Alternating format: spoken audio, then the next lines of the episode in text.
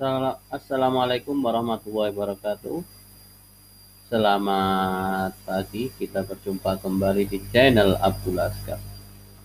Baik, pada pagi hari ini saya akan menjelaskan materi terkait dengan konflik antara Israel dan Palestina. Sebelum kita mengetahui bagaimana konflik Israel dan Palestina, tentu kita harus mengetahui bagaimana sejarah berdirinya kedua negara ini. Baik, Israel merupakan negara yang baru didirikan pada tahun 1948, tepatnya pada tanggal 14 Mei. Ya. Pada 14 Mei 1948, dengan didirikannya Israel di tanah Palestina, maka dapat dikatakan terjadi pencakupan wilayah Palestina oleh Israel.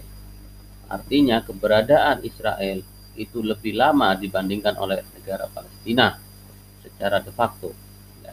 Artinya konflik terjadi karena wilayah Palestina ya di Timur Tengah yang berbatasan dengan Syria, Lebanon itu diambil oleh Israel Bagaimana proses pengambilan pengambilan ini terjadi?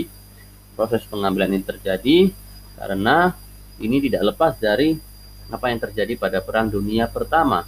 Nah, pada Perang Dunia Pertama, seperti kita ketahui, kekalahan dinasti Umayyah, dinasti Utsmaniyah maksud saya, ya, yang waktu itu menguasai wilayah Palestina, nampaknya berdampak pada munculnya konflik Arab, konflik Israel Palestina. Jadi ketika dinasti Utsmaniyah kalah, otomatis seluruh wilayah dinasti Utsmaniyah diberikan ke pemenang perang saat itu, yaitu pihak sekutu Inggris dan Prancis maksud saya. Nah, di dalam kesepakatan antara dinasti Utsmaniyah dan Inggris, ya, wilayah Palestina diberikan ke Inggris. Nah, tidak hanya wilayah Palestina, wilayah Irak, Transjordania juga diberikan ke Inggris. Nah, terkait khusus tanah Palestina ini, Inggris uh, tidak menentukan secara pasti ya. Karena di situ juga ada uh, hak Prancis dan Rusia waktu itu. Sehingga uh, kepastian wilayah Palestina diberikan ke siapa itu masih digantung ya. namun rupanya penggantungan ini memiliki uh, ada sesuatu di baliknya. Nah, PBB pada tahun 47 akhirnya menetapkan bahwa wilayah Palestina itu dibagi antara Israel dan Palestina. Berdirinya Israel itu tidak lepas juga dari protokol Zion ya dan juga deklarasi Balfour pada tahun 1917 di sana disepakati ya bahwasanya ada gerakan Zionisme internasional untuk mengembalikan kaum Yahudi ke tanah yang dijanjikan yakni wilayah Palestina. Dengan demikian mendukung deklarasi Balfour tersebut maka PBB memutuskan bahwasanya wilayah Palestina sebesar 55% menjadi milik Israel. Dengan demikian, akibat uh, resolusi yang ditetapkan PBB tentang pembagian wilayah Israel Palestina ini menimbulkan uh, penolakan dari bangsa Arab, khususnya bangsa Palestina.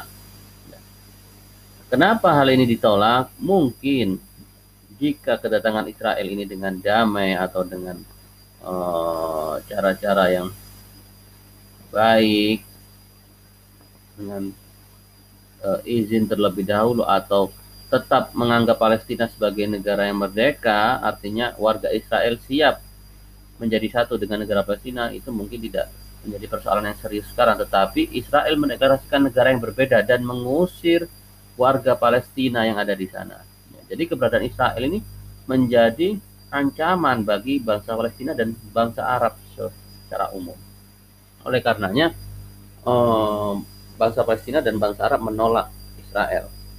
Terbukti Israel langsung melakukan eh, langkah-langkah uh, yang uh, ofensif untuk mempertahankan uh, keberadaannya di tanah Palestina.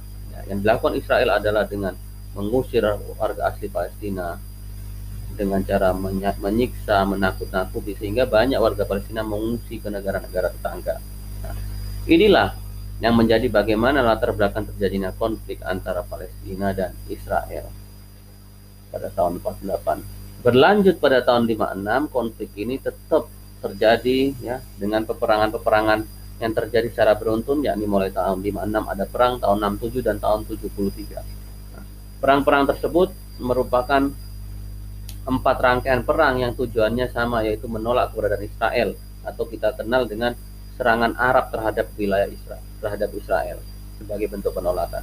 Namun peperangan-peperangan yang dilancarkan oleh bangsa Arab tidak mengalami kemenangan malah menjadikan Israel sebagai pihak pemenang dan juga menjadikan Yerusalem jatuh ke tanah ke pangkuan Israel. Ya. Maka dengan demikian mulai tahun 47 hingga tahun 73 itu perlawanan dari bangsa Arab sangat keras. Namun setelah itu setelah tahun 70-an terjadi perdamaian antara bangsa Arab dan bangsa Palestina. Hal ini ditandai oleh oh, perjanjian Camp David antara Mesir dengan Israel. Perjanjian Israel dengan Mesir di Camp David ini merupakan sejarah baru yang tadinya bangsa negara bangsa dan negara-negara Arab ini menolak Israel, ini mulai menerima. Ya, setelah Mesir di situ mulai ada uh, hubungan diam-diam antara Arab Saudi dengan Israel dan juga negara Arab lainnya. Ya. Artinya uh, sudah ada perubahan, ya dari yang tadi yang yang tadinya negara-negara Arab ini melakukan uh, sikap yang bermusuhan dengan Israel nampaknya banyak faktor yang mempengaruhi negara-negara Arab beralih untuk berdamai dengan Israel.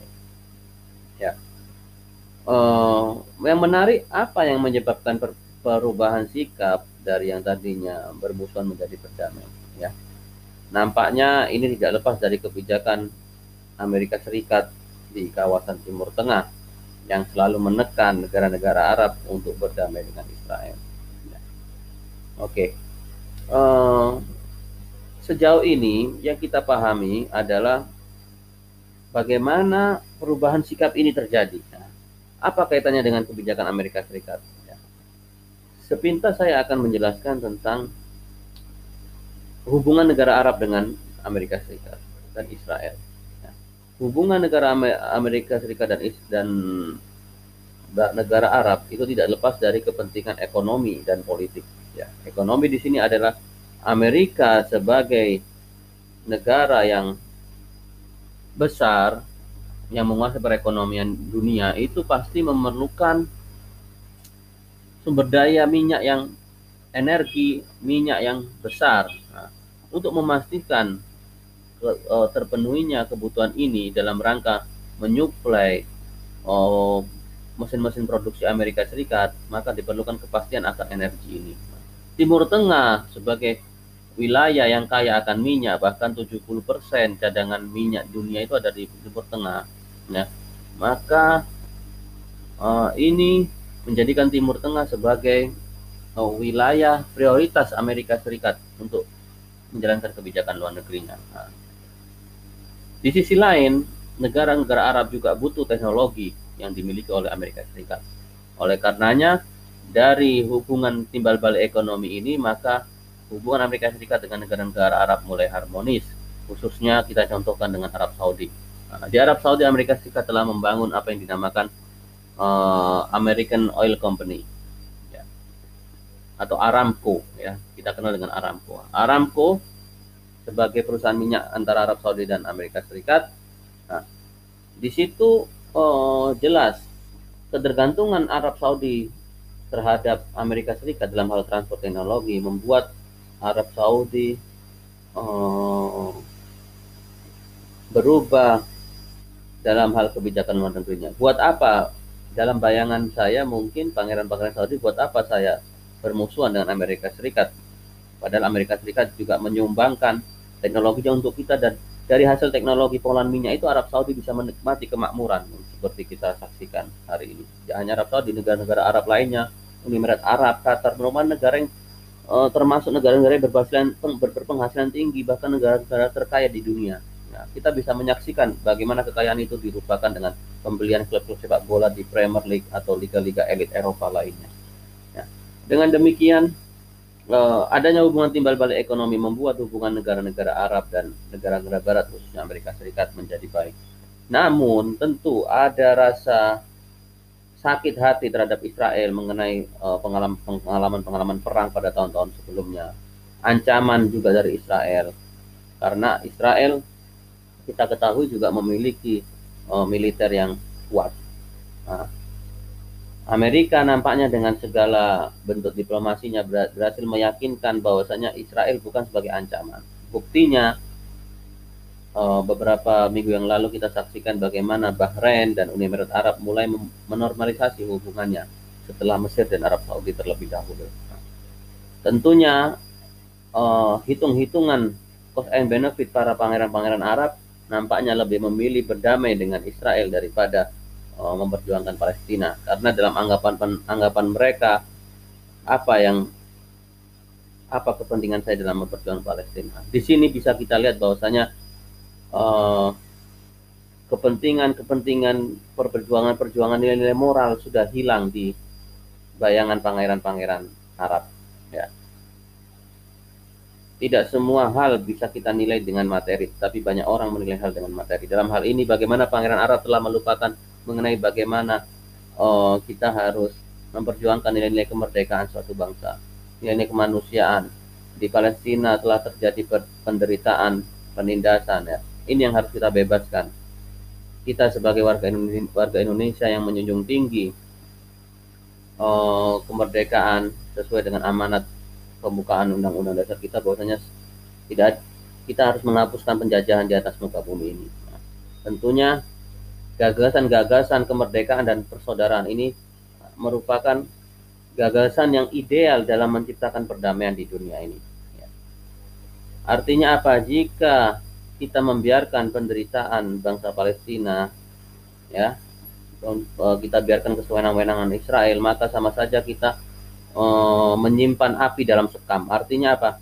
Tentu penderitaan ini suatu waktu akan menimbulkan letupan yang lebih besar ya yang itu akan menimbulkan ketidakamanan di kawasan Timur Tengah ya karena tentu mereka yang bersimpati dengan Palestina maka akan melakukan perlawanan terhadap negara-negara yang menjajah Palestina khususnya Israel atau negara yang bersekutu dengan Israel nah, bisa kita lihat ya bagaimana banyak sekali perlawanan yang dilakukan oleh kelompok-kelompok ya yang mendukung kemerdekaan Palestina kita sebut misalnya Hamas ada Hizbullah di Lebanon, ya, dan mungkin ada gerakan-gerakan lainnya. Artinya apa?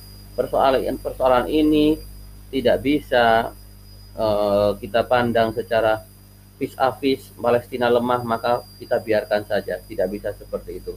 Ini bukan soal uh, kekuatan atau kelemahan, tapi ini adalah bagaimana dalam konsepsi gagasan kosmopolitanisme bahwasanya situ kita junjung tinggi bahwasanya individu adalah bagian dari warga dunia. Artinya apa? Maka hak-hak warga dunia itu harus dipenuhi, tidak terbatas oleh sekat-sekat belahan bumi tertentu. Artinya apa? Palestina yang jauh dari kita, tetapi sama-sama sebagai seorang manusia yang harus kita jamin hak-haknya, hak untuk hidup dan hak untuk merdeka. Nah, artinya apa? Gerakan untuk pembebasan Palestina ini akan terus didengungkan.